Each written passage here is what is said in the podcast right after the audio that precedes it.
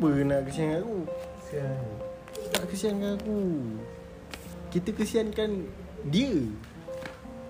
Sebab dia yang rugi. Rugi. Tak ada apa-apa yang aku Rugi Daripada Tak bercakap.